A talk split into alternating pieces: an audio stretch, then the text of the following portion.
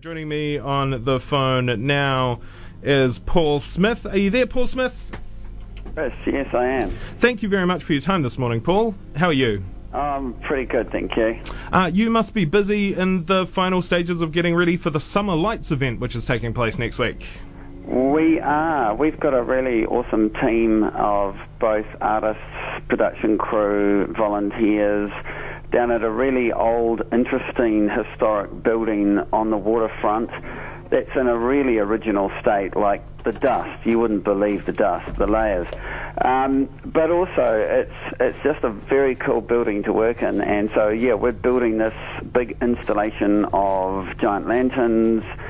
We're working with uh, projection artists, sound artists, um, performers, dancers, and it's going to be pretty interesting. So, what is the what is the event celebrating? It's called uh, Summer Lights. It's put on by the same trust that runs the Midwinter Carnival. Yeah. So, essentially, the trust was set up um, to celebrate the seasons in a way that is relevant to our local environment, our local people.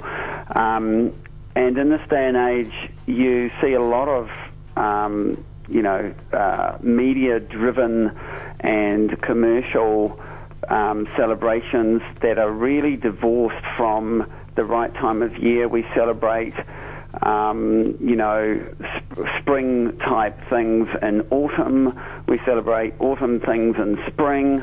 You know, fertility and, and when things are dying, and the opposite. And it's it's largely a result of that globalized um, sort of media communications and, and culture we have. So we're trying to bring back um, celebrations that are relevant for us, and we started by doing the Midwinter Carnival, which was turning something, you know, the crappy cold sort of winter we can get into something really positive. Yeah, a wonderful, uh, bright celebration. It's great. Yeah, yeah. So this is like an extension of, of that. And we this, earlier this year we did Autumn Lights, which was in the middle of town in the Athenaeum, and we had about 9,000 people come. Yeah, that was a huge turnout. Um, yeah, and that worked really well. And and we we have done a summer lights before, and um, this one's just a little bit later than the one we did in 2015. Um, and each one's in a different place at a different building, and it's, so it's quite site specific. And there's and there's different um, lanterns, different um, you know artists involved.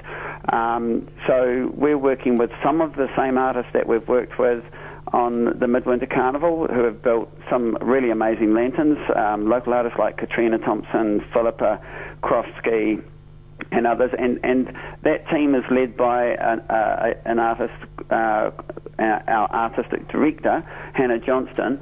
But we're also bringing new things to this, and we're work, one of the things that we're doing is working with Erica Skellers, who was also known as Lady Laserlight. I really enjoy her work. Yeah, she does some really cool stuff, and, and including really cool projection mapping um, of objects with multiple projectors. And so we, what we do is we go in and we black out a whole building and create these installations of light.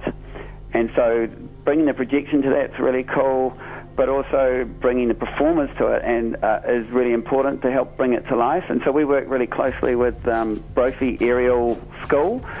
Um, so this is an aerial school um, that's been going for quite a few years, for about five to seven years now in Dunedin, and they've worked with us on a few events, and they've just got an amazing, talented bunch of, of dancers who do the aerial stuff, but also ground-based sort of performance.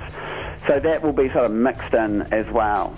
Wow, so it's uh, it sounds like you've got a, a, really interesting mix of both art, music, uh, and movement. Yeah, well, in the music front, we, we work with a local artist, Kerry-Ann Verrain, who has his own sort of ensemble called um, Chamber Vulgaris. So he's well known in the sort of experimental music community. Mm. Um, he's he's a composer, and so he's created a specific soundtrack for this event.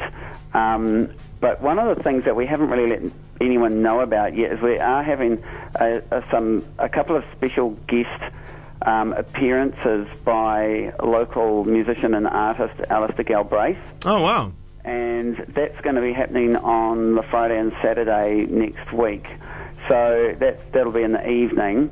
So there's there's kind of two sort of sessions each day. Like we, we're doing this at one to four and and six to nine, and um, yeah, we're hopeful that you know people will come out, families. It's a real all age thing, and it's it's pretty cheap to get into. And at the end of the day, we're kind of fundraising to try and get a more permanent um, display for these lanterns. Um, so that's kind of the end goal that we're Right. trying to work to. Yeah, because they're, they're amazing, uh, but also they must take up a lot of space. They do, and we've spent a lot of money this year hiring a warehouse for the first time. Like normally we just, um, you know, squat in some building, and we've been squatting in a whole variety of buildings. In fact, this building that we're going to, which is commonly known as the go kart building. Um, it, its official name is the Loan and Mercantile. It's yeah, right on- right on I've never I've never heard it called that. I've only ever heard it uh, called the go kart. Well, that's right. So I put both on the poster so people might recognise it. But it was an old sort of grain store, and you know it's still got a dirt track running right through the middle of it, where horses and carts could go right through the middle of the building and unload the grain. Old conveyor belts that's still there, that sort of wooden ones, go up to the Wow. upper floors, and so yeah, the space we're working with is sort of the middle layer.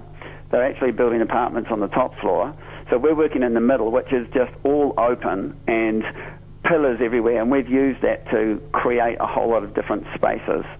So it'll, it's going to be a, a little bit of a maze for people to walk through and discover some really cool things. That sounds really exciting. Uh, Yeah. So it is running next week from the 22nd to the 26th. Yes, it is. Uh, and you said there are two two sessions, one from uh, sort of an afternoon one to four, and then an evening one as well. Yeah, six to nine. That's right. Okay, great. Uh, what does it cost? So it's fi- it's five dollars for children, ten dollars for adults, and um, yeah, it's it's there's EFTPOS available, and people can just people, you, there's no bookings. People just have to go down there, and and there'll be a steady stream of people going through. So even if there's a line, it doesn't matter because it, it moves quite quickly. So um, so yeah, we're we're um, expecting there to be a, a good turnout, but you know, um, hopefully, hopefully people get on board and and, and uh, come and have a look. Yeah, that sounds great. So that is, uh, remind me the address of the building. Oh, it's the official address is 31 Thomas Burns Street. So it's it's on the corner of Friars and Thomas Burns, and Thomas Burns is the one that goes past the skate park. Ah, yeah. Yeah, so Yeah, yeah. it's just and, and it's just sort of before the overbridge, basically. Okay, cool. Well, that sounds really exciting. Yeah, no, no, well, it's it is really cool, and it's it's amazing to see it come together over the last week. You know, where it's still being built right now, but it will be ready next week. That's awesome. Uh, well, thank you very much for your time this morning, Paul. It was nice to chat to you. Thank you. All the best. Thanks, Paul. Uh, so that was Paul Smith, who, as you just heard, is uh, the chairperson for the Summer Lights event that is taking place at the Loans and Mercantile building at Thomas Burns Street from this coming Tuesday to the Saturday from January 22 to 26. Uh, you're listening to Radio 191 FM. This